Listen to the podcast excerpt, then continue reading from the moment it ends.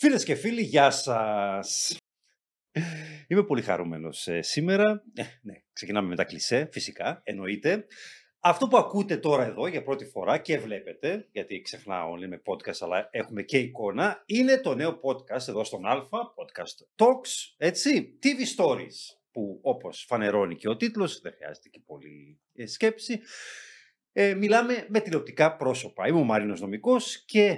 Ε, σε αυτή τη σειρά των podcast θα ξεδιπλωθεί η ιστορία της κυπριακής τηλεόρασης μέσα φυσικά από τα πρόσωπά της, από τα άτομα, που την, ε, τα πρόσωπα που την υπηρέτησαν, από όλα τα πόστα. Έχουμε και ηθοποιούς και παρουσιαστές και παραγωγούς και σκηνοθέτες, άνθρωποι που έχουν βάλει το λιθαράκι, που έχουν γράψει τη δική τους ιστορία, άλλοι με χρυσά, άλλοι με μαύρα, άλλοι με άλλες αποχρώσεις, γράμματα. Αυτό που λέμε κυπριακή τηλεόραση. Και φυσικά δεν θα μπορούσε άλλος να μου κάνει ποδαρικό από τον παρουσιαστή των δύο υπήρων, αν θεωρήσουμε ότι Κύπρος γεωγραφικά και από άποψη νοοτροπίας ανήκει στη Μέση Ανατολή. Οπότε ναι, των δύο υπήρων, των δύο χωρών και των, των πέντε θαλασσών. Των δύο διεθνών φορμάτ, Τάσος Τρίφωνος. Μαρίνε Νομικέ. Καλώς ήρθες. Έτσι όπως ξεκίνησε. Πρώτο Α, σου κάνω ποδαρικό. Ακριβώς.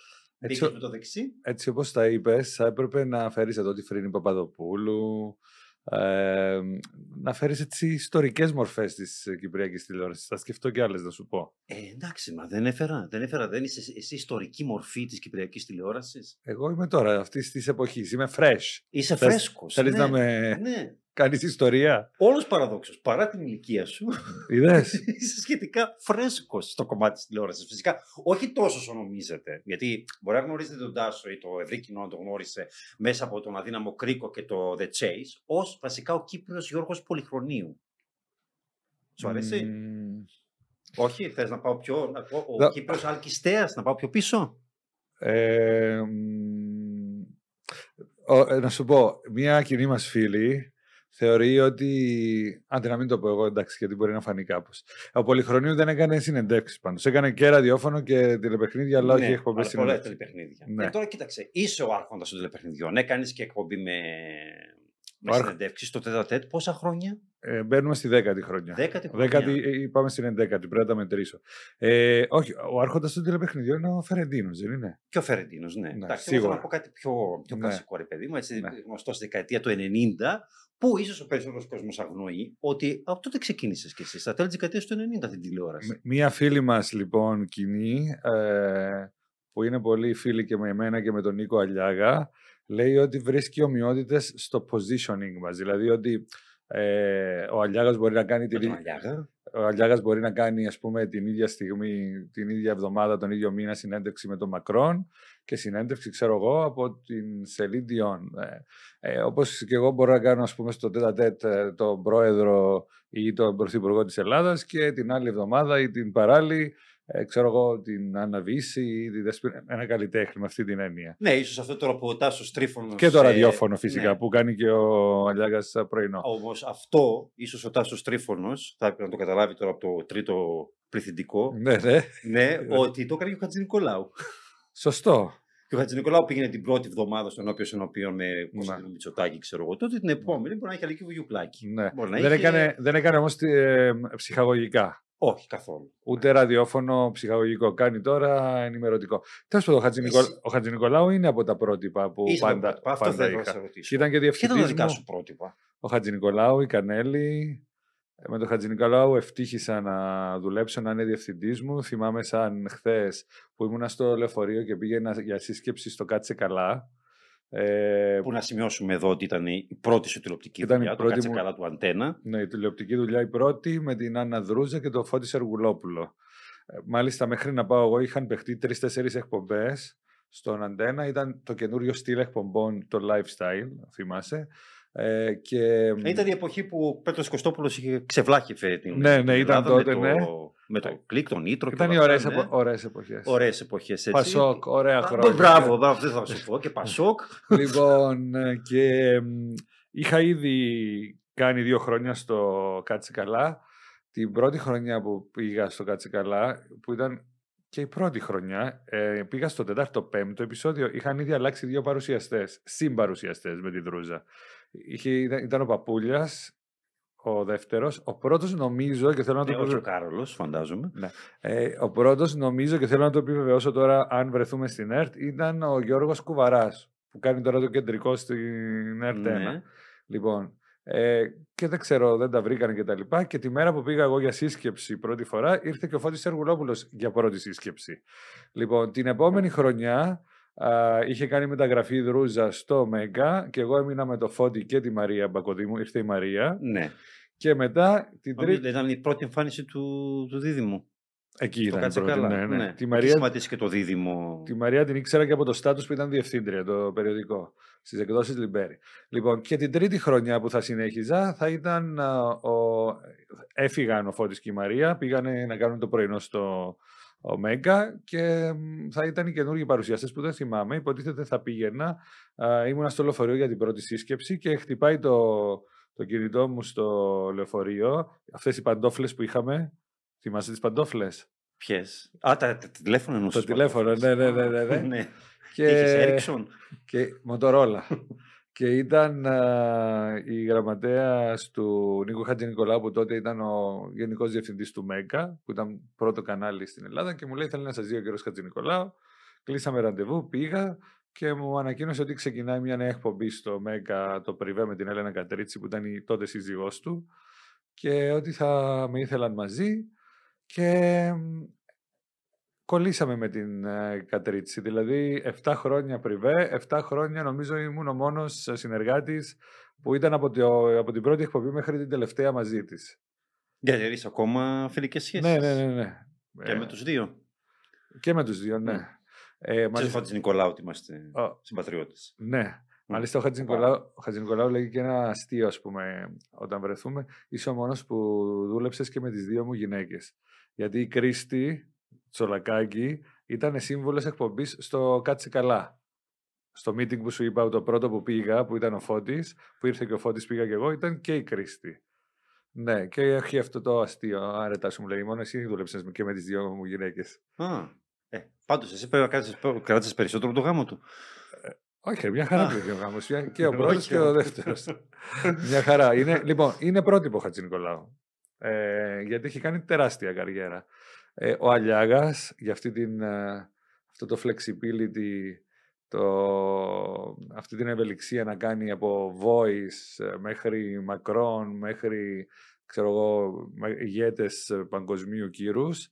Ε, επίσης... Να ρε παιδί μου όμως, τι, θα, τι, τι λείπει, θα το πούμε και στη συνέχεια. Για πες. Ένα talent show. Θέλω πολύ να σε δω παρουσιαστή ένα talent show. Φορμάτ όμως. Φορμάτ, ναι, εννοείται. Όχι κυπριακής εκνόησης, όχι. Ναι, όχι ναι. Αυτό. Θα, θα μου άρεσε, θα μπορούσε. Ένα voice, το, ένα... Το voice μου αρέσει πάρα πολύ, ναι. Προστά, αυτά είναι είχες, και... Είχες, είχες φτάσει, νομίζω, κοντά στην παρουσίαση. Του voice. Του voice. Όχι, απλά τι είχε γίνει. Είχε, πες το όνομά σου. Τι είχε γίνει. Ήταν τότε που ε, έπρεπε να... Κάτσε να θυμηθώ πως ήταν η καραμπόλα.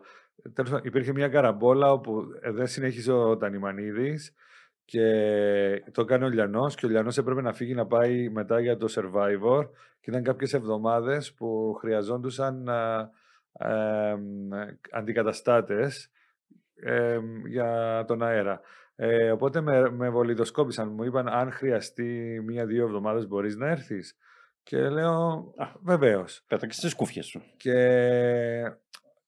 δεν πέταξα ακριβώς τη σκούφια μου, γιατί θα ήταν λίγο ταλαιπωρία με το πηγαίνω. Αλλά ναι, βεβαίως, επειδή ήμουνα στο Sky. Ε, και το σκεπτικό μετά ήταν να κάνει, ας πούμε, μια εβδομάδα ο Καπουτζίδης, ο, ο Μουτσινάς, εγώ. Αλλά τελικά ε, τα έκανε όλα η Δούκισσα, οπότε δεν, δεν προχώρησε. Αλλά, άλλαξε το κόνσεπτ. Σε είχαμε όμως τα υπόψη τους. Άρα σημαίνει ναι. ότι μπορεί να σε ξανάρχουν. Δεν τελειώνει, φαντάζομαι. Ε, τώρα άλλαξα καναλί, δεν ξέρω. Ναι. Ναι.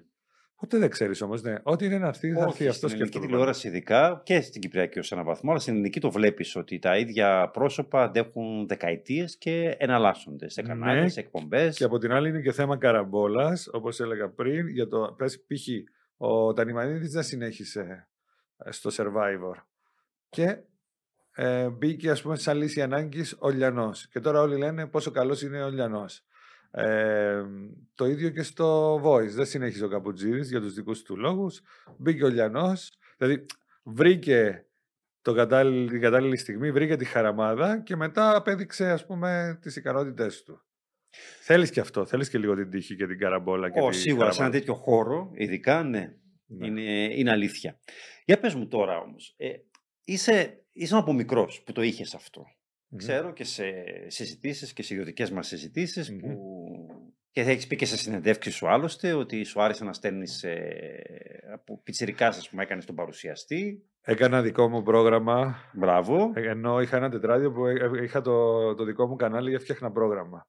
Τι έπαιρνα. Έπαι... Διευθυντής προγράμματος. Ναι. Έπαιρνα προγράμματα από το, από το ΡΙΚ, προγράμματα από την ΕΡΤ ένα, ΕΡΤ δύο τότε. Και τα... τεράστιες επιλογές μιλάμε. Ναι. Και, το τα... ΡΙΚ, την ΕΡΤ. Και τα έκανα σε ψηφισμό. Mm. Ε, γιατί, διότι μεγάλωσα με το ες ες βι σι. Ξέρεις τι είναι το ες ες βι σι? Όχι, για κάποιο λόγο. Τι είναι το ες ες βι σι? Σε πιο αδύναμος κρίκος. ες ες βι σι. Ναι. Λοιπόν, το ες ες βι σι είναι η τηλεοπτική στρατιωτική υπηρεσία των Άγγλων. Oh. Και είναι το κανάλι. Σαν την ι εν ε δηλαδή. Ας πούμε, αλλά είναι το κανάλι όπου ε, μεταδίδεται σε χώρες όπου υπάρχουν αγγλικές βάσεις. Και τι κάνουνε, κάνουνε μια, ένα ποτπουρί προγραμμάτων από μπι μπι σι, άι τι βι, Channel φορ για να βλέπουν οι Άγγλοι και οι στρατιωτικοί και οι οικογένειές τους που μένουν, ξέρω εγώ, στην Κύπρο, στη Μάλτα, όπου υπάρχουν βάσεις. Οπότε, επειδή το σπίτι μου το πατρικό είναι κοντά στη βάση ακροτηρίου, με, και επειδή ο πατέρας μου είναι τηλεορας, ήταν και είναι τηλεορασάκιας, με αποκωδικοποιητή, ενισχυτή και κεραία περιστρεφόμενη, Ε, βλέπαμε σε μια εποχή που η Κύπρος έβλεπε μόνο ΡΙΚ πέντε απόγευμα με έντεκα το βράδυ. Εγώ έβλεπα κανονικά όλη την αγγλική τηλεόραση. Play Your Cards Right, Blind Date με τη Sheila Black, Top of the Pops κάθε Πέμπτη, όλα τα, όλες τις επιτυχίες. Ναι, μη πεις τον παρουσιαστή. Όχι, ήταν μετά. Ήταν μετά, ήταν, ήταν μετά αυτός. Ήταν, ήταν μετά από αυτόν. Ήταν ναι, ναι, η παρουσίαση. Μιλάμε για τον Jimmy Savile, δείτε τον Jimmy Savile, British Horror Stories. Ναι, ναι. Ναι. Όχι, είχε ήδη φύγει αυτός. Mm. Ε, οπότε έβλεπα καλά τα κλασικά Emerald Farm, Coronation Street, EastEnders, όλα αυτά. Ναι. Οπότε μεγάλωσα και με την αγγλική τηλεόραση και επίσης πιάναμε το Λεμεσός, έπιανε το Middle East Television. Και τους έβαζες κάθε απόγευμα και πίνατε τσάι, ας πούμε, και βλέπατε. Κάνατε και αυτά. Ε, και σκόουνς, τρώγατε σκόουνς. Όχι, αλλά ας πούμε ο, ο κολλητός μου ερχόταν κάθε Πέμπτη εφτάμιση ώρα να δούμε το Top of the Pops, τα hits. Διότι θυμάσαι τότε ah. και στην Ελλάδα το να δεις βίντεο κλιπ στην τηλεόραση ήταν πολύ δύσκολο. Ε, το λες. Είχαμε, πια ήταν μόνο το μουσικόραμα. Ε, εμείς δεν είχαμε ούτε μουσικόραμα. Μεγαλώνοντας δεκαετία του ογδόντα και μετά προς το τέλος το, το ογδόντα που μας φέραν τη δορυφορική, ε, το Super Channel, το εμ τι βι. Εγώ σου μιλάω για φορά... ογδόντα πέντε, ογδόντα έξι, ογδόντα εφτά, ογδόντα οκτώ. Ε, εκείνη την εποχή, ναι, υπήρχαν τα δορυφορικά. Εμείς δεν είχαμε. ογδόντα εννιά ήταν τα δορυφορικά στην Ελλάδα. Νομίζω ήταν λίγο πιο νωρίς. Ήταν ογδόντα εφτά, ογδόντα οκτώ. Ή όχι. Μπορεί, μπορεί να ήταν ογδόντα οκτώ, ογδόντα εφτά σίγουρα δεν ήταν. ογδόντα εφτά, όχι, όχι. Λέω λίγο πιο αργά. Έβλεπες και το Tutti Frutti? Φυσικά, στο αρ τι ελ. Εννοείται. Έτσι πολλές. Δεν έχεις και πολλές πιθανότητες. Ξέρεις, μάλλον ήταν μηδενικές πιθανότητες να δεις στήθος, ας πούμε, γυναικείο. Στην ΕΡΤ. Είμαστε podcast, λέμε οπότε, ό,τι θέλουμε εδώ. Ναι, ναι, μπράβο. Οπότε, ναι, ήταν το αρ τι ελ και το Tutti Frutti. Εγώ είχα ένα τετράδιο λοιπόν που έκανα το δικό μου πρόγραμμα. Με ημερομηνίες κανονικά και έλεγε επεισόδιο ένα από δεκατρία. Θυμάσαι τότε στην ελληνική τηλεόραση που όλα ήταν δεκατρία επεισόδια? Ναι. Δεν ξέρω γιατί. Ήταν ιδιωτική που τα έκανε. Ήταν όλα δεκατρία επεισόδια. Και... Ναι. Λοιπόν... Δεν είχαν τον, τον ατελείωτο μετά. Οπότε είχα φτιάξει ένα δικό μου μικρό κόσμο που αποτελείται από το ες ες βι σι, το ΡΙΚ, τα τηλεοπτικά περιοδικά, τα ελληνικά που τα αγόραζα τότε και το κυπριακό, εννοείται ένα, το τι βι ραδιοπρόγραμμα κτλ. Και, και φτιάχνα το, το δικό μου κανάλι και τέτοια. Και το, και το παρουσίαζες, το μεγάλο του. Το... Όχι, εγώ ήμουν διευθυντής προγράμματος. Δεν, παρου... δεν παρουσίαζα. Όχι, λέω το, το, το, το παρουσίαζες, ας πούμε, στους δικούς σου. Ή έβαζες τα παιχνίδια σου στα διντόκμα και στα. Όχι, παιδί μου, ήταν στο δικό μου τετράδιο. Δεν το βλέπει κανείς. Δεν το βλέπει κανένας. Ήταν σαν, σαν το ημερολόγιο σου. Της Άννας Φρανκ, ναι. Ναι, ναι, ναι, ναι, ακριβώς. ε, οπότε. Ε, άρχισα να στέλνω να βομβαρδίζω το ΡΙΚ με επιστολές, όπου βασικά ήταν τύπου reports. Ότι είναι αυτές οι σειρές από την Ελλάδα, χαρακτηριστικά, πρωταγωνιστές, επεισόδια, τηλεθέαση, αυτές οι σειρές από την Αμερική, από την Αγγλία κτλ. προτάσεις για να γίνουν κυπριακές σειρές. Θυμάμαι, είχα προτείνει τότε τη Βεντέτα που υπήρχε σε συνέχεια σε μια εφημερίδα. Όταν λες βομβάρδιζες, πόσες δηλαδή επιστολές έστελνες? Σίγουρα η μία που αυτοί που μου απαντήσαν και μου κλείσαν και ραντεβού για να με προσλάβουν ήταν δεκαέξι. Α, νόμιζα κλείσαν ραντεβού με τα ψυχία του. Ήταν δεκαέξι σελίδες δαχτυλογραφημένες. Σοβαρά? Γιατί είχα και δαχ... ε, γραφομηχανή. δεκαέξι σελίδες, τους έστειλες επιστολή. Επιστολή, επιστολή. Και τι έγραφες μέσα? Όλα αυτά. Ότι... Πώς να κάνουν τη δουλειά τους βασικά. Ναι. Α. Νομίζω κάποιος έπρεπε να το πει. Ε, εντάξει, αν σε παρηγορεί, δεν το έχω μάθει από τότε. Καλά, μην το λες. Ε, Υπάρχουν και καλές εποχές. Ε, άσε να μαντέψω. Οι τρεις σεζόν του πιο δυνάμου Κρίκου. Ε, όχι να το πενευτώ, αλλά θυμάσαι το ΡΙΚ ήταν πρώτο τότε. Εντάξει, ναι, ήταν συγκυρίες. Ήταν αλήθεια. Δεν ξέρω για τα συγκυρίες, πάντως πήγαινε καλά. Εντάξει, είμαι και γουρλής το ξώτης, να το θυμάσαι αυτό. Ναι. Ναι, ναι. Τέλος πάντων, και με πήραν τηλέφωνο, μου στείλαν επιστολή και πήρα εγώ τηλέφωνο για ραντεβού, γιατί μου λέγανε επικοινωνήστε μαζί μας. Και ήθελα να κλείσω ραντεβού για να, για να με προσλάβουν στο τμήμα της τηλεόρασης και τους είπα ότι είμαι πρώτη ηλικίου. Και ανακάλυψαν ότι είσαι ανήλικος βασικά. Ναι. Δεν μπορούν να σε προσλάβουν. Παρ' όλα αυτά. Ή πώς φάνηκε ότι ένας ανήλικος τους έλεγε πώς να κάνουν τη δουλειά τους και μάλιστα είχε δίκιο?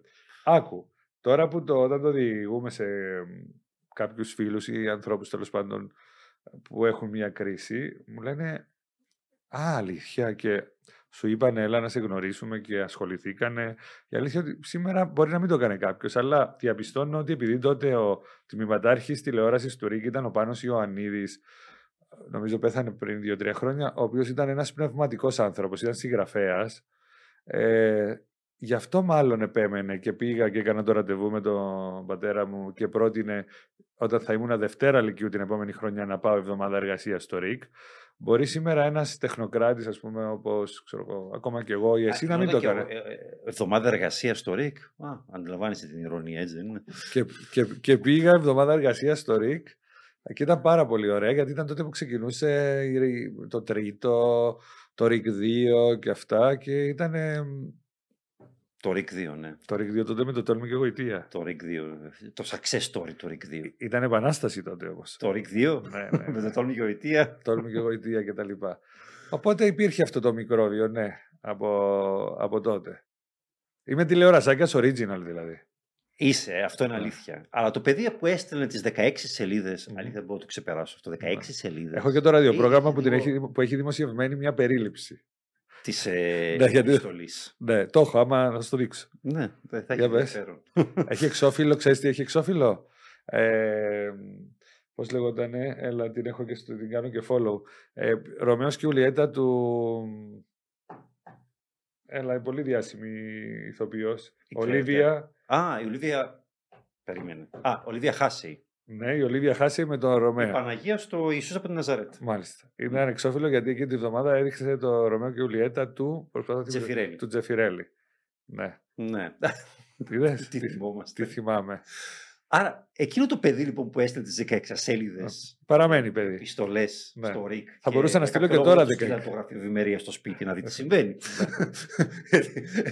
ε, φανταζόταν ότι θα φτάνε σε ένα σημείο στη ζωή του, όχι μόνο θα κάνει τηλεόραση, αλλά αυτή τη στιγμή ας πούμε, κάνεις δύο διεθνή φορμάτ mm. σε δύο χώρες. Και μάλιστα για ένα διάστημα παρουσίαζες το ίδιο φορμάτ σε δύο διαφορετικές χώρες. Ναι. Και νομίζω από ό,τι μου πάει στο μπι μπι σι θα το ψάξουνε, μάλλον θα, θα με στείλουνε στο Guinness για τα περισσότερα επεισόδια του Κρίκου διεθνώς.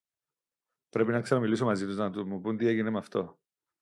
Ναι, είδες. Γιατί είναι και εκατόν εβδομήντα ναι. επεισόδια φέτος στην ΕΡΤ. Ε, ε, έχεις πετύχει αρκετά πράγματα σε πολύ σύντομο χρονικό διάστημα, είναι η αλήθεια. Δηλαδή, κατευθείαν δεν είχες ούτε καν. Εκτός από ξεκίνησες από συνεργάτες της εκπομπής που αναφέρθηκες, υπήρχε ένα κενό μετά μέχρι να έρθεις Κύπρο.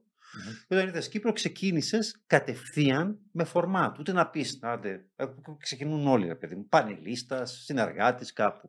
Ήρθες ο Τάσος Τρίφωνος, ο ραδιοφωνικός, μετά από χρόνια επιτυχίας, ίσως το νούμερο ένα ραδιοφωνικό σοου στην Ελλάδα. Σωστά. Στον, ναι, ένα από τα πετυχημένα, ναι, στο Love Radio, ναι. Και επίσης εδώ, στον ε, Love, και κατευθείαν.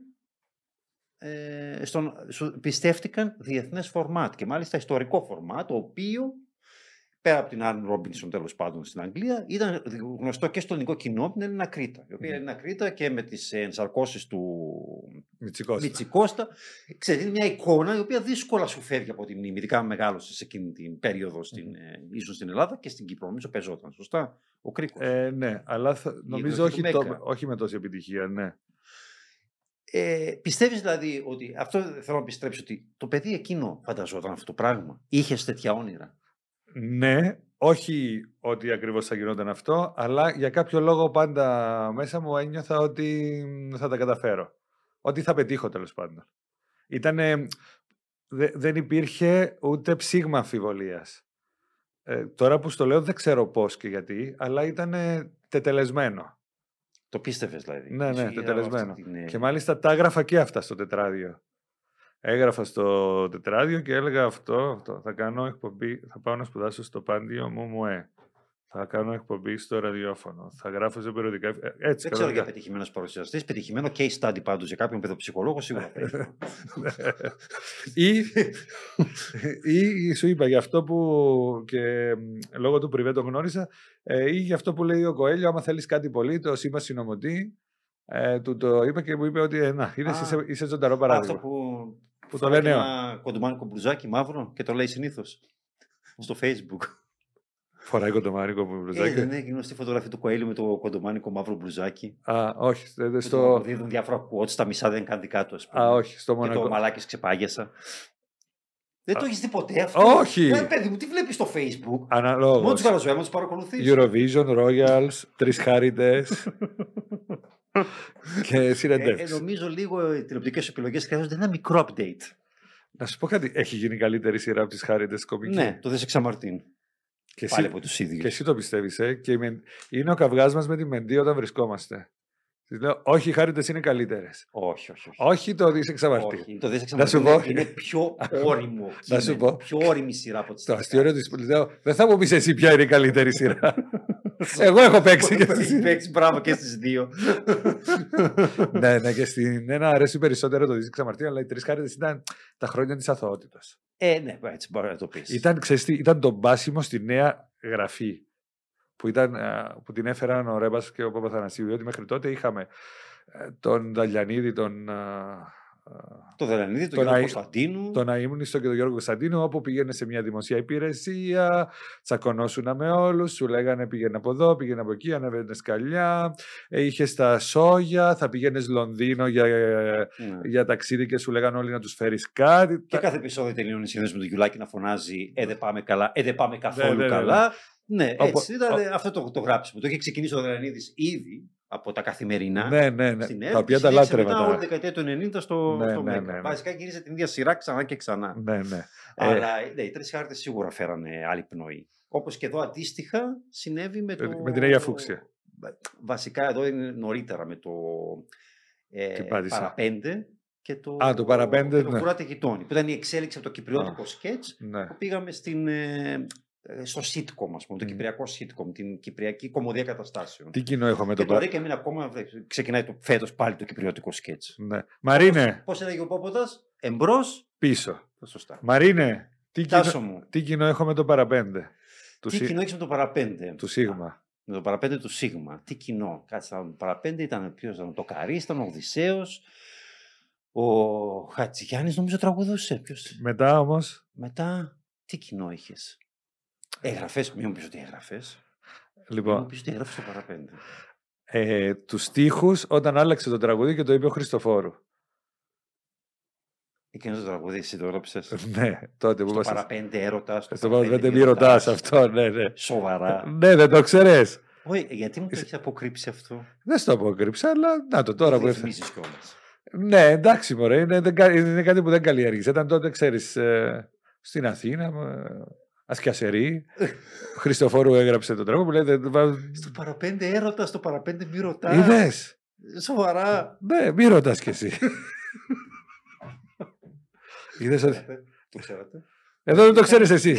Δεν το ήξερα εγώ, επειδή δεν ξέρω πολλά για σένα. Κατά καιρούς που το δείχνουν επανάληψη και το γράφει, μου στέλνει διάφοροι φίλοι τύπου. Τι. Ναι. Λογικό.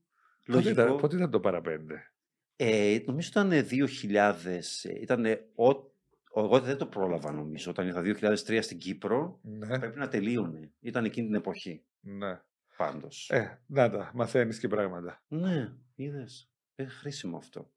Τώρα μιλάω για το γράψιμο τώρα για τους ναι. τύπους. Ε, εντάξει, είσαι, είσαι δημοσιογράφος, ήσουν και σε περιοδικά, έκανες και συνεντεύξεις και αυτά. Mm. Ε, τηλεοπτικά, μια χρονιά έγραφες το...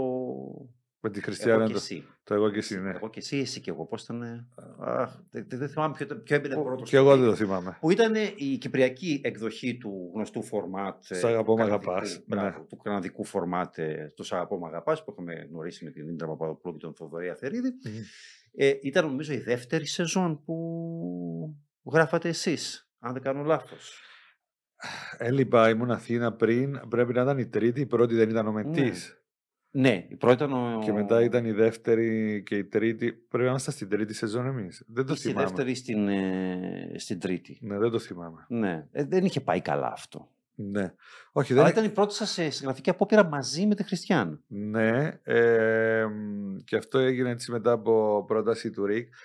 Δεν είχε πάει καλά. Είναι και θέμα προγράμματος ήταν, και προγραμματισμού. Ήτανε Δευτέρα και Τρίτη, νομίζω, δέκα το βράδυ. Και δεν πήγαινε καλά απέναντι σε διάφορες σειρές. Όταν το μετακίνησαν Σαββατοκύριακο, έγραφε καλά νούμερα, αλλά ήδη είχαμε φύγει εμείς. Ναι, εντάξει, δεν πήγε καλά. Νομίζω γενικά δεν πήγε καλά, δεν ήταν καλή σειρά. Ναι, όχι, δεν, δεν... δεν ήταν καλή η απόδοση ναι. του. Κοίτα, και είναι το, το πιο απλό φορμάτ του κόσμου. Είναι, ας πούμε, δύο ηθοποιοί ναι. σε πολύ περιορισμένο ε, σκηνικό και δεν πήγε καλά. Όμως. Ε, Αυτό είχες κάποια, ας πούμε, πικρή εμπειρία, γιατί δεν ξαναδοκίμασες το γράψιμο από τότε. Όχι, δεν ήταν πικρή εμπειρία. Απλά και τότε ο λόγος που το σταματήσαμε ήταν ότι δεν προλαβαίναμε. Ε, οπότε.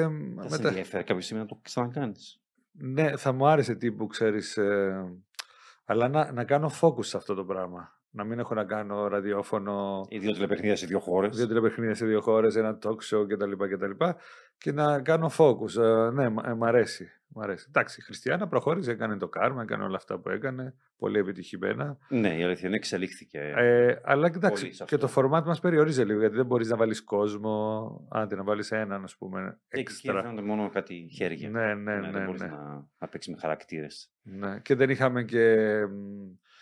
Στη σκηνοθεσία, ξέρεις, λόγο και αυτά. Γενικά, άμα δεν τα κοντρολάρεις τα πράγματα, καλύτερα να μην τα κάνεις. Είμαι λίγο κοντρόλ. Το τέτα τέτ προηγήθηκε του, του Κρίκου. Ναι. Ήταν η πρώτη σου mm. τηλεοπτική δουλειά. Μάλιστα. Ε, είχες, είχες βάλει στόχο να εστιάσεις στο να κάνεις αυτό το πράγμα. Να ε. κάνεις συνεντεύξεις. Ναι. Να γίνεις ο Αλιάγας, όλο κομμάτι του Αλιάγα των συνεντεύξεων. Ναι, ή ο Χατζηνικολάου, ας πούμε. Ναι, ναι, ήταν κάτι που μου άρεσε. Όταν το ξεκίνησα την πρώτη χρονιά, το ξεκίνησα με πολύ επιφύλαξη και άγχος, αν θα μου κάτσει που λέμε. Ε, όταν μέχρι το Δεκέμβρη, μέσα σε τρεις μήνες, είχε βγει όλη η πρώτη εθνική που λέμε. Δηλαδή Πάριος, Αλεξίου, Γαλάνη, Αρβανιτάκη κτλ. Βγήκανε. Στο, στην εκπομπή, λέω εντάξει, το πάμε καλά το καράβι. Τη δεύτερη χρονιά το άνοιξα περισσότερο ε, από, πέρα από το καλλιτεχνικό, με τον ε, πρόεδρο Αναστασιάδης στο σπίτι του σε προσωπική συνέντευξη που ε, είχε σκίσει σε τηλεθέαση. Δεύτερη εκπομπή τον Αρχιεπίσκοπο, να πηγαίνουμε στον Άγιο Νεόφυτο, να πηγαίνουμε στο σπίτι του κτλ. Ε, Γιάννη Αγγελοπούλου, Μητσοτάκη, και το Δημήτρη Χριστόφια. Ναι, το Χριστόφια που ήσουν ένα σπίτι μου, ήταν τα γενέθλιά μου και το βλέπαμε, που επίσης είχε mm. κάνει αίσθηση. Τον Τέος Βασιλιά. Ah. Και τα ανοίξαμε τα. Άνοιξε το τετατέκ. Να υποθέσω ότι με τον Τέος Βασιλιά είναι. Ε, σίγουρα εντάξει, είναι όλες οι εκπομπές σου. Mm. Δεν ρωτάς έναν γονέα ποιο παιδί αγαπάει περισσότερο. Έτσι θα πάει το κλισέ. Ναι, ναι, ναι, ναι. Όμως σίγουρα θα έχεις μία εκπομπή, μία προσωπικότητα τέλος πάντων που θα σε σημάδεψε κάποιο τρόπο. Κοίταξε, οι εκπομπές που μου αρέσουν πάρα πολύ, που περνάω εγώ πάρα πολύ ωραία και δεν θέλω να τελειώσει η εκπομπή, είναι αυτές που έχουν να κάνουν με πρόσωπα που έζησαν την ιστορία. Όπως ναι, με τον Τέος Βασιλιά δεν, δεν ήθελα να τελειώσει. Με τον Μητσοτάκη τον. Αείμνηστο, όχι. Με την Αρβελέρ Επίσης. Ναι, δεν θες τελειώσει η εκπομπή με τον Βασιλιά ή η Βασιλεία του? Η εκπομπή με τον Βασιλιά. Ήθελα να το ρωτάω συνέχεια πράγματα. ε, θυμάσαι, ήταν και η πρώτη φορά που ερωτηθήκε για τη Βουγιουκλάκη. Από όλα που είπαμε στην Ελλάδα και, και, στα, εννοεί, και στα δελτία έπαιζε, έπαιζε το θέμα Βουγιουκλάκη. Απλά τι, ξέρεις τι γίνεται με τις συνεντεύξεις? Μετά όταν τις βλέπεις, λες, αχ, τώρα θα ρώταγα και αυτό ή θα το ρώταγα έτσι και αυτό. Είναι ένα πράγμα η συνέντευξη ζωντανό. Ε, Καλά, δείξεις και τις βλέπεις μετά. Βλέπεις τη συνέντευξη σου, βλέπεις τον εαυτό σου, την τηλεόραση. Πο, πολλές φορές θα τις δω. Ναι. Ή στο YouTube, ναι. Θα τις δω γιατί θέλω να θυμηθώ κάτι ή μπορεί κάποιον να τον ξανακάνω και θέλω να δω μην πούμε τα ίδια. Ναι. Ή μου πετάγονται, ξέρεις, στο YouTube. Ναι. Όχι, πα, ναι, ναι, και ε, παρατηρώ και με παρατηρώ. Ναι. Ε, αλλιώς πώς θα... Πώς θα βελτιωθείς? Ε, πιστεύεις δηλαδή ότι βελτιώνεις? Γιατί υπάρχουν άνθρωποι που ξέρουν ότι δεν μπορούν να δουν. Ε, και εγώ ότι έκανα, εντάξει, όχι τηλεόραση, στο web δεν υπήρχε περίπτωση να κάτσω να. να ούτε, ούτε να μ' ακούσω, ούτε να με δω. Δεν μπορώ. Ούτε, ναι. ούτε καν εκπομπή από το ραδιόφωνο να κάτσω να ακούσω τη φωνή μου. Ναι. Μπορώ να με εκνευρίζει η φωνή μου πάρα πολύ. Δεν μπορώ να την ακούω, να με ακούω. Ε, αλλά έχω ακούσει και άλλους από τηλεοπτικούς που δεν βλέπουν τον εαυτό τους. Ναι. Αλλά εσύ... Όχι, όχι, εγώ θα το δω και στον Κρίκο, στο Sky τον έβλεπα και στο ΡΙΚ και τώρα στο Chase τον, τον βλέπω και ξέρουν μετά οι άνθρωποι της παραγωγής τι μηνύματα παίρνουν.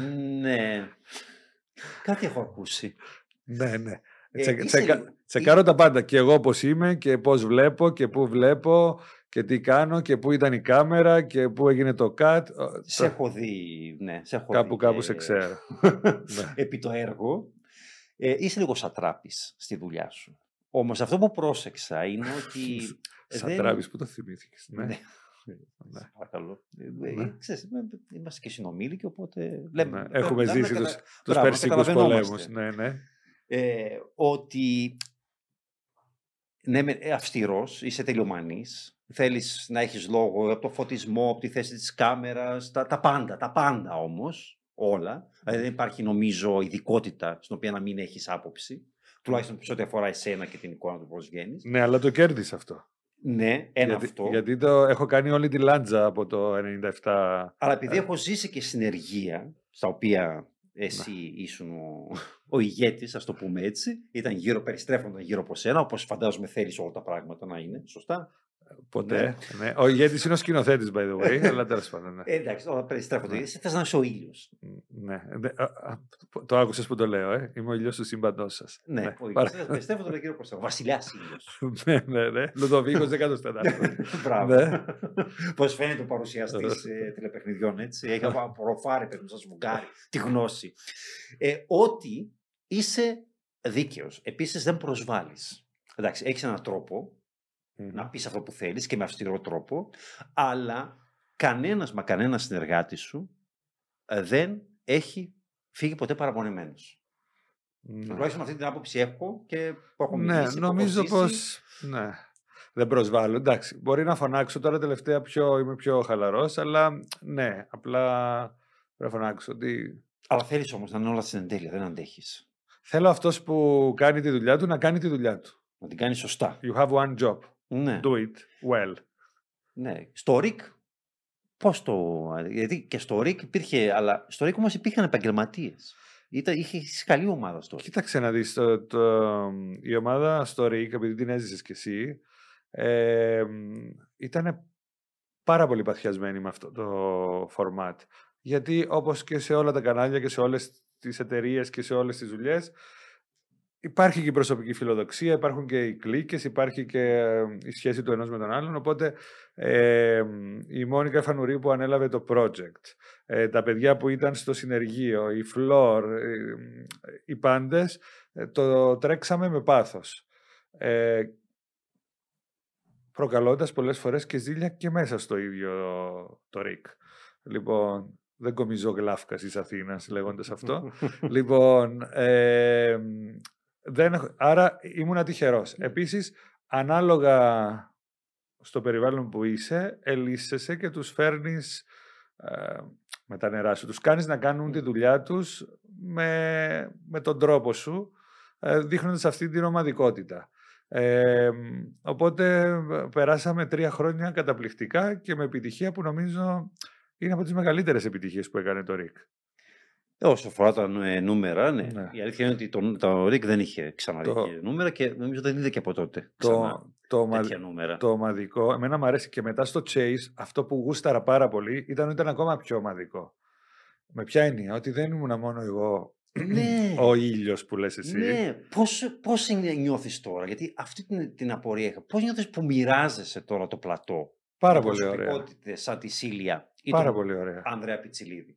Και τον Μαρίνο. Και τον Μαρίνο, και το Μαρίνο ναι. ναι. Εντάξει, ο Πιτσιλίδης το έχω και μια ιδιαίτερη αδυναμία. Ναι, ναι, ναι. Ε, και ε, καλά, καλά κάνεις. Ναι. ναι, είναι και μοτεράκι. Ιδέα σου, ναι. ναι. ναι. Και έλεγα πώς ο Τάσος θα μοιραστεί τώρα τους προβολείς με άλλους. Ήταν η απορία μου από την αρχή. Αλλά σε είδα πάλι ότι... Με, πα, με πάρα πολύ χαρά. Χαλαρός. Ό, όχι, με πάρα πολύ χαρά. Μ' αρέσει πάρα πολύ αυτό το... Όταν ήσουν μικρός και έβλεπες, ας πούμε, τους ηθοποιούς σου, τους αγαπημένους από μια σειρά, τους άγγελους του Τσάρλι, ας πούμε, τις τρεις φωτογραφημένες μαζί, ναι. δεν τις φανταζόσουν ότι... Ποια ήταν αγαπημένες σου, εμένα ήταν και η Τζάκσον. Η Κέι Τζάκσον. Ναι. Περίμενε. Να. Όχι, η Τζάκλι Σμιθ εμένα. Η Κέι Τζάκσον ήταν λιγότερο. Ναι. ναι. Η Τζάκλι Σμιθ, με αυτή τη φωνή, τι ωραία που ήταν. Λοιπόν, δεν τις φανταζόσουν να... κολλητές. Ε, δεν τις φανταζόσουν να... Δεν μπορώ να σου πω τώρα, δεν πρέπει να σου πω πώς ακριβώς τις φανταζόμουν. Ρε παιδί μου, όταν έβλεπες το παραπέντε, ας πούμε, όχι το, του Σίγμα, το παραπέντε του, του Μέγκα. Ναι. Λοιπόν, πώς βλέπεις μια παρέα. Ε, εγώ γουστάρω αυτή την παρέα. Δηλαδή, ε, μ' αρέσει που δεν είναι όλο πάνω μου και το μοιράζομαι με τους Chasers. Στον Κρίκο που εξακολουθώ και κάνω και φέτος ακόμη πιο πολύ καθημερινό στην ΕΡΤ ένα, είναι πάρα πολύ κουραστικό αυτό το μοναχικό. Που είναι μόνο εγώ. Ενώ εκεί... Θα κάνω την πάσα μου στον Ανδρέα Πιτσιλίδη, θα ξεκουραστώ λίγα λεπτά. Α, έτσι λειτουργεί. Και έτσι. Όχι, μ' αρέσει, μ' αρέσει, πάρα, μ' αρέσει πάρα πολύ. Mm. Και μας βλέπω σαν θίασο. Τι είμαστε. Ένας, ένα show που περνάει καλά ο κόσμος, feel good, μαθαίνει, χαλαρά, ε, με και επιτυχία σε όλο τον κόσμο. Δεν είναι τυχαίο το format, είναι πολύ μελετημένα. Ε, οπότε, ναι, γουστάρω που θα βγω έξω και θα μου πούνε «Α, μας αρέσει ο Πιτσελίδης, μας αρέσει η Σίλια, μας αρέσει ο Μαρίνος». Ε, είναι πάρα πολύ ωραίο. Και η ομάδα, α, ο Κλήτος ήταν και στον Κρίκο και εδώ. Ε, ο Ανδρέας ο Βασιλείου που είναι από τα πιο ταλαντούχα πράγματα. Ναι, ναι. Ο, ναι. Ανδρέας, ο Ανδρέας έφερε νέα πνοή, είναι ναι. η αλήθεια. Είναι και αυτός Αμερικανοτραφής. Βέβαια. Και έχουμε και το πολυμηχάνημα Μάγια Χαραλάμπους που το είπα και στις τηλεόριζες, δεν το λέω μόνο τώρα. Ναι, ναι. Που τρέχει να τα, να τα λύσει όλα και τα λοιπά. Τρίτη σεζόν φέτος. Τρίτη σεζόν. Ναι. Ε, Απερίμενε. Φα... Και το Chase στον Αλφα, που ήταν η πρόταση του Αλφα, Αλφα το βρήκε ναι. στο εξωτερικό. Ε, έφτιαξε και το lead-in του δελτίου του Αλφα. Γιατί βαρέθηκα να σε διαβάζω να γράφεις για το lead-in του δελτίου του Αλφα τόσα χρόνια. Το lead-in του. Ε, δεν ήταν, ήταν, ήταν. Κοίταξε. Η αλήθεια είναι ότι σε εκείνη τη ζώνη πριν εμφανιστείς εσύ είχε πέσει πυρονόσπορος. Ό,τι ε, και ανέβαζε εκεί ο Άλφα δεν φύτρωνε. Ε, αυτό σου λέω. Το, επειδή ναι, το διάβαζα τώρα... που το έλεγες τόσα χρόνια, είπαμε ε, άντε πάμε πράγμα. να το κάνουμε αυτό για να μην το γράφω πια. Ε, εντάξει, εγώ δεν θέλω να δέκα και σας έλεγες επιστολές στον Άλφα, εγώ τα γράφω σε στήλου μου και όπως τα διαβάζω και σε κολουθεί. Αλλά δεν χρειάζονταν εμένα για να καταλάβουν ότι εκεί υπήρχε πρόβλημα. Αλλά. Ε, Τρίτη σεζόν, αισθάνεσαι κάποια ανασφάλεια ότι μπορεί και να μην. Ε... ότι μπορεί να περίθει με φθορά, το οποίο θα ήταν φυσιολογική. Κοίτα, αυτά τα τηλεπαιχνίδια τελικά, επειδή όπως είπαμε πριν είμαι και τηλεορασάκιας και μου αρέσει να ψάχνω και την ιστορία της τηλεόρασης, ε, φαίνεται ότι καλυτερεύουν με το χρόνο. Δηλαδή, ας πούμε. Με στόν, σαν το κρασί. Ναι. Ε, όλα τα format, τα. Παλιά, ας πούμε, τα κλασικά συνεχίζουν. Να... Πώς, πόσα χρόνια πάει το deal, ας πούμε. Το deal, ο τροχός της τύχης. Ναι, ναι έχουμε ε... δει για φορμάτ. Βέβαια, στο εξωτερικό είναι ακόμα πιο έντονο αυτό, γιατί βλέπεις φορμάτ να τρέχουν για δεκαετίες σχεδόν με τους ίδιους παρουσιαστές. Παίρνουν σύνταξη, πεθαίνουν ακόμα ναι. ενώ το παρουσιάζουν. Ναι.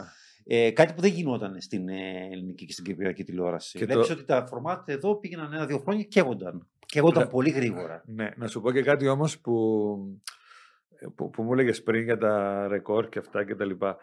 Το πιο σημαντικό για μένα και η ηθική ικανοποίηση είναι ότι λόγω της επιτυχίας του αδύναμου Κρίκου στην Κύπρο, στο ΡΙΚ, επανήλθε ο αδύναμος Κρίκος στην Ελλάδα. Ναι. Και λόγω της επιτυχίας πάλι του... με σένα.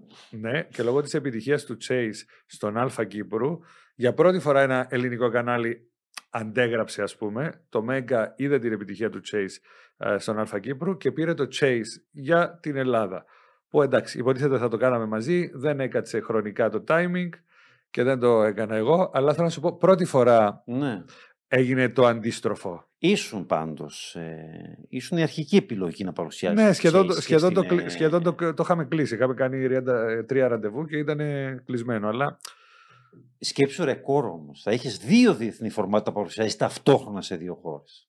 Γιατί θα έπαιζε και ο Κρίκος, ε, έπαιζε, άμα έπαιζε και σε επανάληψη, θα υπήρχες σε δύο χώρες με δύο φορμάτα. Περίμενε. Όχι, αν, αν πήγαινα να κάνω το Chase στο Μέγκα, θα έπαιζε Chase Κύπρο και Chase, θα είχα και το, το Chase σε δύο χώρες, όπως πριν με τον Κρίκο. Εντάξει, αλλά ο, ο Κρίκος όμως υπάρχει. Δηλαδή, αυτό δεν μπορούσε έπαιζε και ο Κρίκος πάλι σε επανάληψη. ναι. Και θα ήσουν παντού. ναι, σαν τα... Ναι. Ε, τέλος πάντων. Ε, οπότε αυτά είναι, είναι εύσημα και παράσημα. Το ότι Κρίκος από την Κύπρο πήγε ξανά στην Ελλάδα. Το Chase από την Κύπρο πήγε για πρώτη φορά στην Ελλάδα. Ε... Σ' ανησυχεί φέτος, γιατί φέτος έχεις τηλεπαιχνίδια απέναντι. Έχεις το πέντε επί πέντε, mm-hmm. το, το Σεφερλί, και νομίζω ότι ετοιμάζει και το ΡΙΚ, όχι το, ένα πάλι ξένο φορμάτ ναι. ε, για εκείνη την ώρα. Σ' ανησυχεί. Κοίταξε, πάντα ας πούμε, νιώθεις μια ανησυχία όταν ξεκινάει μια καινούρια σεζόν, αλλά σου λέω, θεωρώ ότι ε, το Chase ε, το έχει αγαπήσει ο κόσμος. Ε, έχουμε, και, έχουμε και αναβάθμιση στην εικόνα, στο στούντιο, στα φώτα, στα σκηνικά. Θα έχουμε και καινούριους chasers. Ε, οπότε... Μόνιμους ή guest? Θα τους ξεκινήσουμε λίγο σαν guest και μετά ανάλογα πώς στα serial με τραβάει ο ρόλος. Τραβάς okay. τα επεισόδια. Σαν οντισιόν βασικά θα κάνετε. Σαν μεγάλες οντισιόν. Θα περνάει, έχεις κάποια ονόματα να μοιραστείς μαζί μας? Ναι.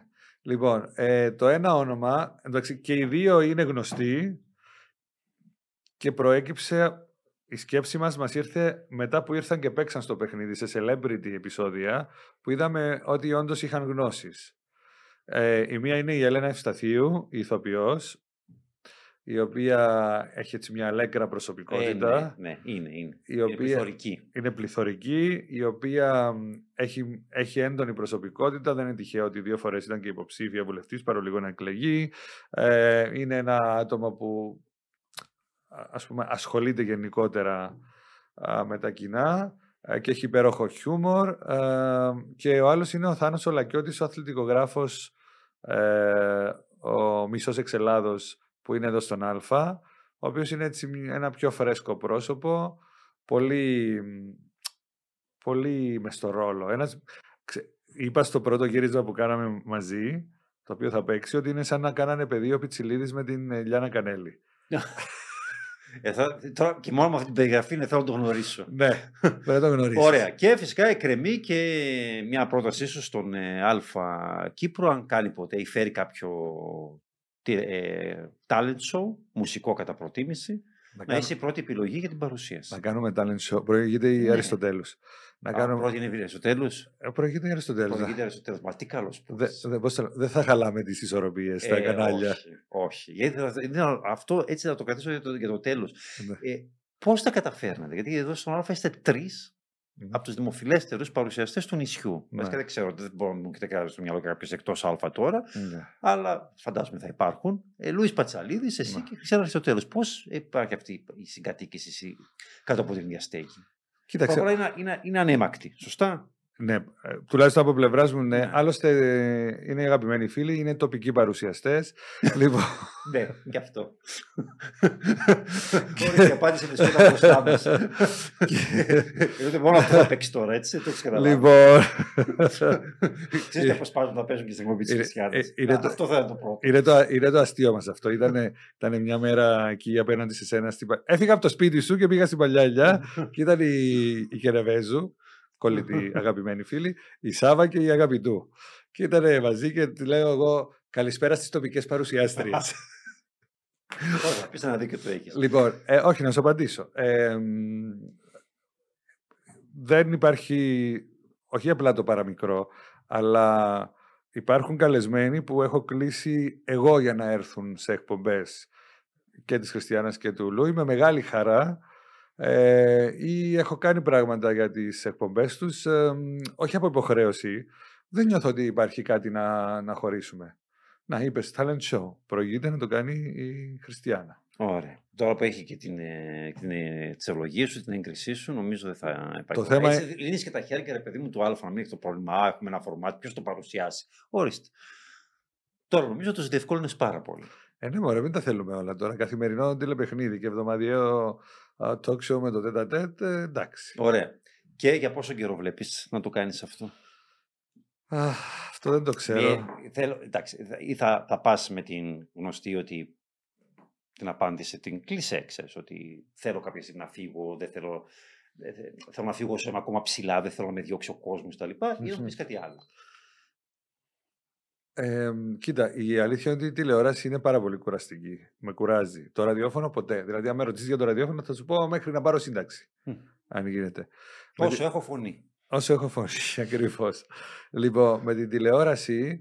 Ε, κοίτα, τώρα πώς να το πω. Ε, και αύριο, άμα σταματήσω, δεν με πειράζει, αλλά ξέρω, επειδή είμαι τελειομανής και το κυνηγάω, ε, ότι μπορώ να το συνεχίσω για χρόνια, για κάποια χρόνια, ε, και λόγω πάθους, ας πούμε, επειδή γουστάρω. Αλλά σε... και επειδή είμαι και μικρός. Όχι, επειδή είσαι late bloomer. Είσαι ο Πασχάλης Τερζής, ας πούμε. Σωστό. Της ελληνικής τηλεόρασης. Λοιπόν... Ε, της κυπριακής τηλεόρασης. Κάτσε, Α, άργησες. Περίμενε. Ο, ο, ο Πολυχρονίου όταν ξεκίνησε πόσο ήταν? Μεγάλος δεν ήτανε? Εγώ τον Πολυχρονίου το θυμάμαι πάντα μεγάλο. Πάντα μεγάλο, ναι. Ενώ εμένα πάντα μικρό. Λοιπόν, το θέμα είναι ότι εγώ θεωρώ, και έτσι είναι τα πράγματα, ότι μπορώ να δουλεύω μέχρι τη σύνταξη και πίσω από τις κάμερες, χωρίς κανένα αποθυμένο ή ε, ανασφάλεια ότι πέρασα πίσω από τις κάμερες, διότι γνωρίζω από διάφορα πόστα το... Τι, τι πρέπει να κάνεις στην τηλεόραση. Ναι, το είπαμε πριν. Δεν υπάρχει ειδικότητα πυρομή, να μην έχεις άποψη. Και, ε, ε, ναι, αφού έκανα ρεπορτάζ, μόνταρα, ε, σύμβουλος εκπομπής, αρχισυντάκτης, βοηθός αρχισυντάκτης κτλ. Ε, έχω μοντάρει απίστευτες ώρες, χιλιάδες ώρες. Λοιπόν, πάση περιπτώσει, μπορώ να κάνω και το πίσω πάρα πολύ άνετα και χωρίς αποθυμένο πια, αφού έχω κάνει αυτά που έχω κάνει. Γιατί είναι πολύ σημαντικό αυτός που είναι πίσω να μην έχει αποθυμένα και να θέλει να φάει τον παρουσιαστή, την παρουσιαστριά του. Ακούσατε λοιπόν, φίλες και φίλοι, Τάσος Τρίφωνος θα είναι κοντά σας σε το Chase, σεζόν δώδεκα δεκατρία, όσο τρία. Πάει. Α, μέχρι τότε. Ε, λέω, ναι, μέχρι. Α, εντάξει, δεν ξέρω... Όσο αντέχει. Ναι, δεν ξέρω αν το Chase θα πάει και τέταρτη χρονιά. Ε, ε, θα... Τώρα ξεκινάει τρίτη. Ναι, θα, είναι, θα είναι ωραίο να ψάξουμε και να δούμε και για άλλα. Εγώ φορμάτι. Επιμένω και νομίζω πολλοί κόσμος θα Τι? συμφωνήσει ότι? μαζί μου ότι πρέπει να παρουσιάσεις talent show. Voice, X Factor, Masked Singer, έστω. Θα ξαναγίνει? Δεν νομίζω. Τα λέμε δεν είναι αγκαίο. Ναι. Και γι' αυτό μου είχαν πει από το Sky για την Επιτροπή πιο παλιά. Ναι. Ναι. Ευτυχ... Η Ευτυχώς Επιτροπή γλίτως. Θα σε έβλεπα, αλλά νομίζω... Νομίζω παρουσιαστής σου ταιριάζει περισσότερο. Mm. Δεν ξέρω. Νιώθω ότι είναι, yeah. είναι το τελευταίο κομμάτι του puzzle. Λες, ε. Mm. Πάντως τα, σίγουρα τα παιχνίδια γνώσεων είναι και ένα κομμάτι του εαυτού μου. Έτσι είσαι. Δεν είναι κόντρα ρόλος. Έτσι είσαι. Ναι. Τώρα, παίξτε τρίβια με τον Τάσο. Το έχω κάνει. Ναι. Φοβερή εμπειρία. Πολύ πριν τον Κρίκο, έτσι. Πολύ πριν τον Κρίκο, είναι η αλήθεια. ε, και τι τελειώσαμε, δεν θα πούμε για την ιστορία της τηλεόρασης, της ελληνικής τηλεόρασης, της κυπριακής τηλεόρασης. Το δικό σου κομμάτι. Α, το δικό μου κομμάτι. Το δικό σου κομμάτι. Δηλαδή μετά από μένα ποιον θα φέρεις, για πες. Μετά από σένα, ναι. Ελίδα Μιχαηλίδου. Α, αυτό που λέμε μετά από μένα το χάος. Ελίδα μου δεν το παγώ αυτό. Θέλω να δυναμητήσεις το πότε θα ξεκινήσεις. Ε, συγγνώμη, μόνο μεταξύ σας να τσακώνεστε και να τα βρίσκεστε. Θα έχει ενδιαφέρον, έχουμε, έχουμε μακρά ιστορία. Ναι. Η κριτική σου φέρθηκε καλά, δεν έχεις παράπονο. Εγώ δεν θυμάμαι κάποιος να σου επιτέθηκε τουλάχιστον ε, σφοδρά. Νομίζω πως όχι, ναι. Αλλά εντάξει, και σε αυτούς που έχεις επιτεθεί, ας πούμε, ας πάρουμε σένα που α, θεωρείσαι έτσι πολύ σκληρός τηλεκριτικός. Επιτέθηκες στον... Ε, δεν μου αρέσει η λέξη. Δεν, δεν Ωραία. Έγραφες, έγραφες αρκετά έγραφες επικριτικά. Προσωπικό. Ναι. Έγραφες αρκετά επικριτικά στον Τσάκα, θυμάμαι. Όχι τον ίδιο, σε σειρές. Ναι, στο, εντάξει, στο Τσουρούλι, θυμάμαι. Ναι. Ε, στην Ελίδα που είπες πριν.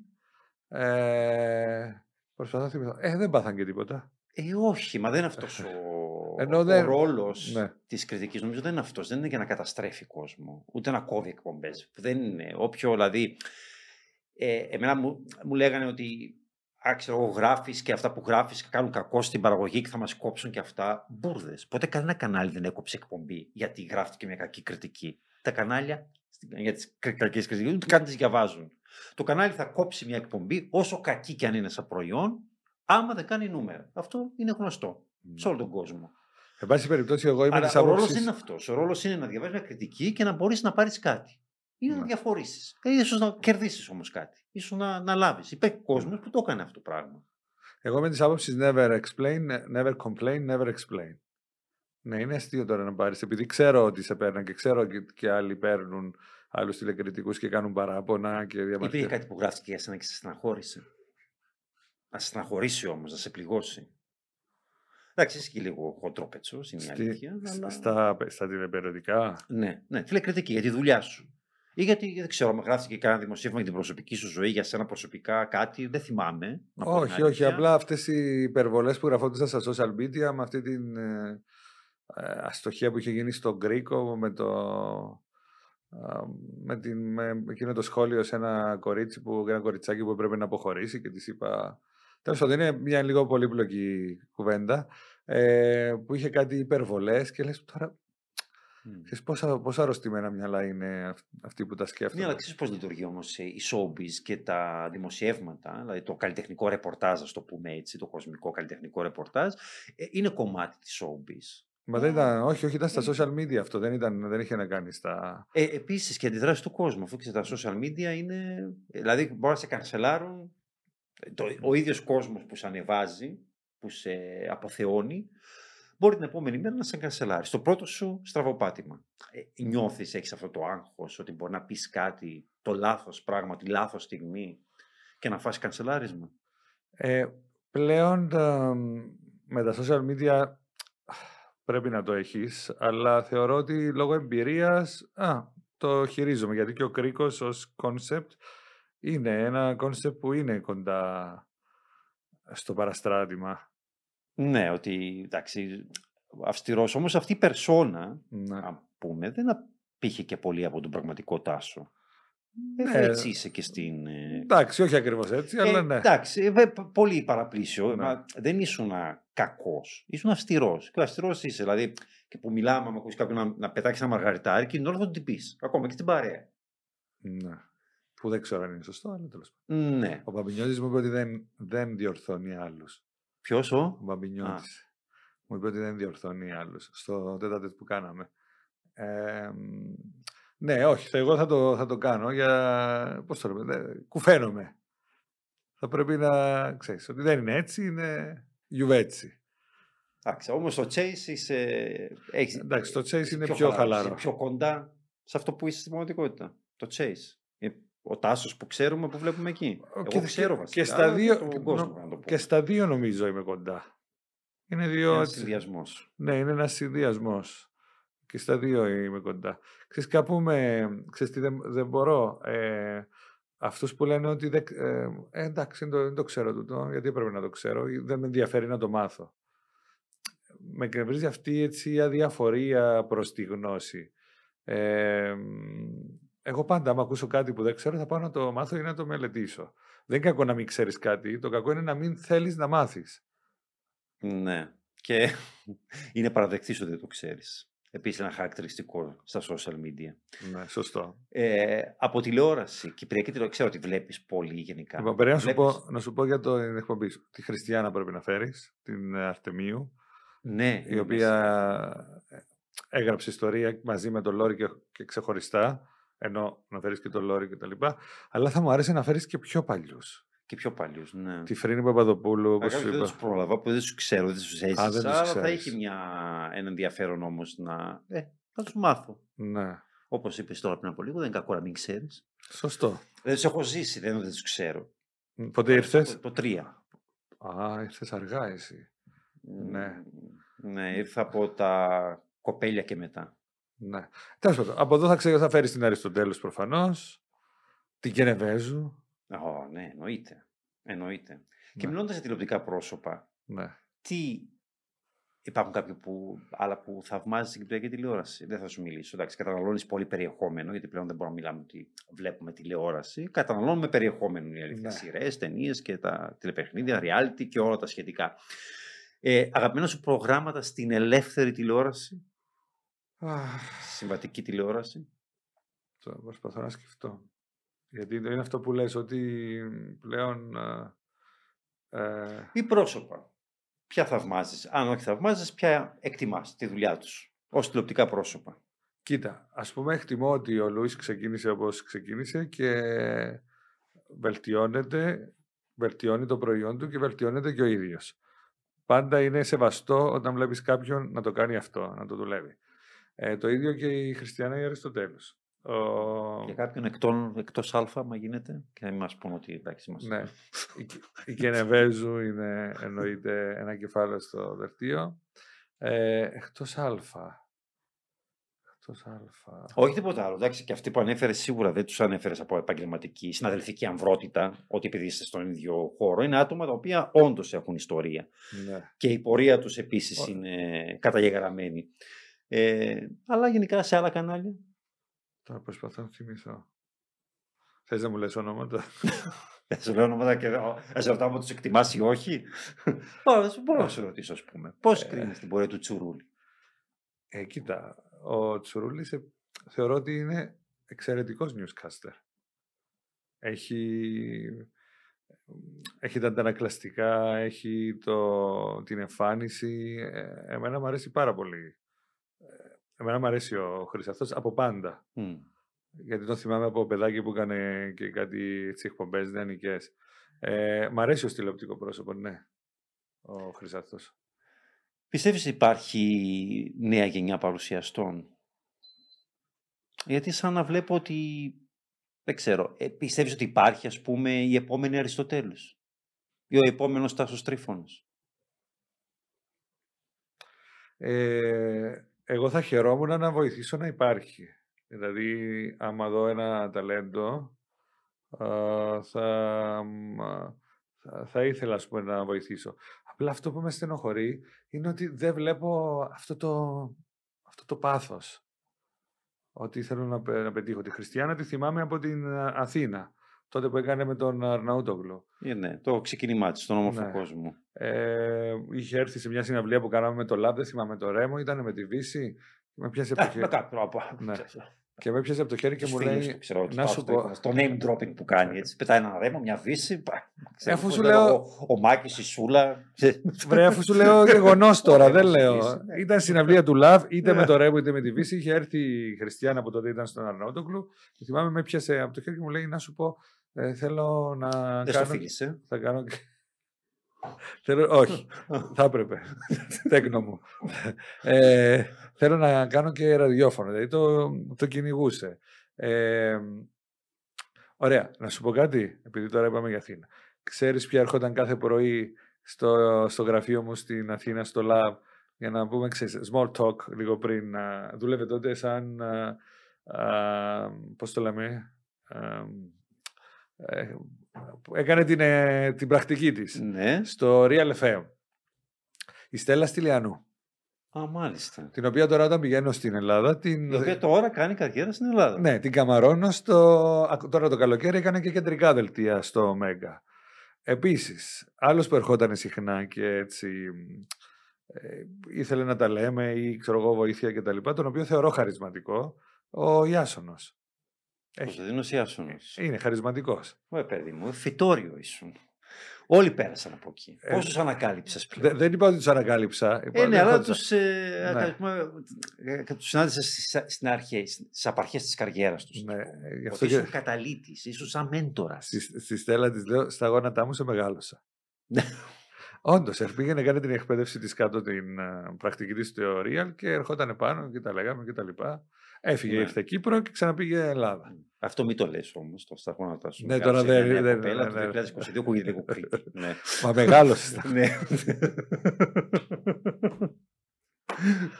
Σε αυτό το σημείο. Έτσι τελειώνουμε. Ε, Κάπως πρέπει να τελειώσουμε. Κάπου πρέπει να βάλουμε μια τελεία. Γιατί με τον Τάσο Τρίφωνος. Δεν έχεις ετοιμάσει αφιερώματα βίντεο για μένα.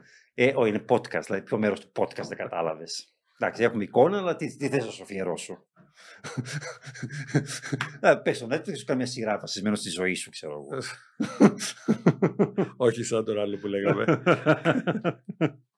Λοιπόν, ντοκιμαντέρ. Καλή επιτυχία, θα μου πεις μετά αν μου γορλείς. Ναι, θα σε ενημερώσω. Ε, σε αυτό το σημείο, φίλες και φίλοι, να τελειώνουμε. Θα σε περιμένουμε στο ε, Chase. Το, το πρώτο... Δεν πώς... έχεις έρθει στο The Chase. Ε, όχι. Ως τι να έρθω. Ως παίκτης. Celebrity. Το celebrity. Μα ναι, βρήκες. Ε, υπάρχουν άλλοι πιο διάσημοι από μένα, νομίζω. Ε, δεν πειράζει, τους ανθίπο celebrity. Podcast Talks του Αλφα, λοιπόν. τι βι Stories, το πρώτο. Ε, με τον Τάσο Τρίφωνος. Το τριμεάει στο Instagram. Και δεν θα το πει. Ακολουθήστε τον όσοι, ξέρω, δύο-τρεις που έχετε απομείνει, δεν τον ακολουθείτε. ε, θα πούμε, τουλάχιστον δεν έβγαλε και κάτι από, εδώ, από αυτό εδώ το podcast. Έτσι δεν είναι? Σωστά. Σωστό. Με κουβαλάγατε εδώ. Θα τα πούμε την άλλη εβδομάδα με, όπως προναφέραμε, την Ελίδα Μιχαηλίδου. Γεια σας.